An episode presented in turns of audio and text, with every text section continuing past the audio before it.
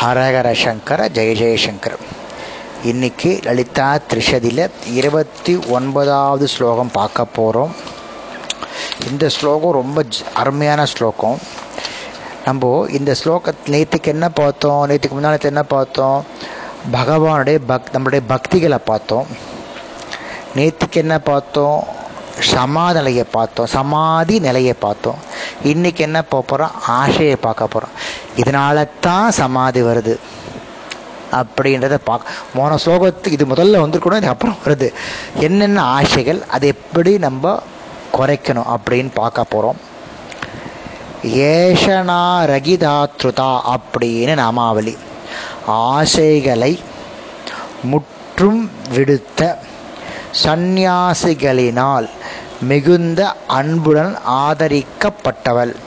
ஆசைகளை விடுத்த சந்நியாசிகளால் மிகவும் அன்புடன் ஆதரிக்கப்பட்டவள். சன்னியாசியை ரொம்ப ஆதரிக்க ஆதரிச்சவளா லலிதாம்பிகை ஏன் அப்படின்னா ஏஷனான ஆசை. இந்த ஆசை வந்து மூன்று வகையாக பிரிக்கிறோம். இந்த உலகத்தை தன்னுடைய புத்திரன் ஆளணும். இல்லைன்னா எனக்கு ஒரு புத்திரன் வேண்டும். புத்திரன் இல்லாட்டா இந்த உலகமே இல்லை வாழ்க்கையே இல்லை அப்படின்னு நினைக்கக்கூடிய ஒரு ஆசை. அடுத்தது பித்ருலோகத்தை அடைவதற்காக பொருள் வேண்டும் என்ற ஆசை. எதுக்காக பொருள் வேணும்? யாகம் முதலிய வைதீக கர்மாக்களை செய்து பித்ருலோகத்தை அடைய வேண்டும். அந்த கர்மாக்கள் நம்ம செய்யறதுக்கு நமக்கு நிறையா பொருள் வேண்டும்.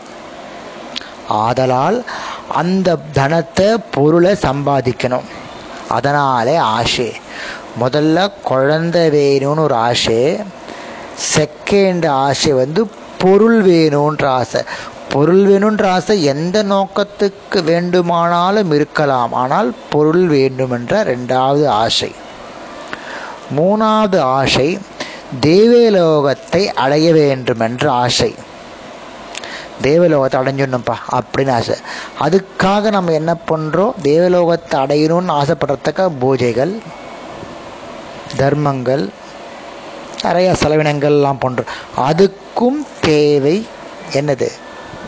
பொருள் மட்டும் இல்லை நிலம் தேவை.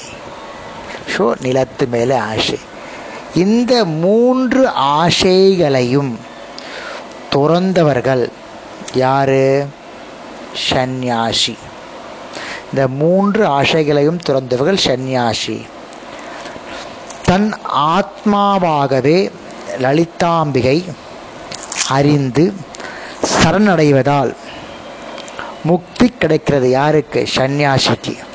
ஆகையால் லலிதாம்பிகைக்கு அளவற்ற பிரேமை அவர்கள் மேல் உண்டாகிறது. ஏன்னா மூன்று ஆசைகளும் அவளுக்கு கிடையாது அவங்களுக்கு கிடையாது. அவள் எப்போ பார்த்தாலும் லலிதாம்பிகை துதிச்சுட்டே இருக்கா.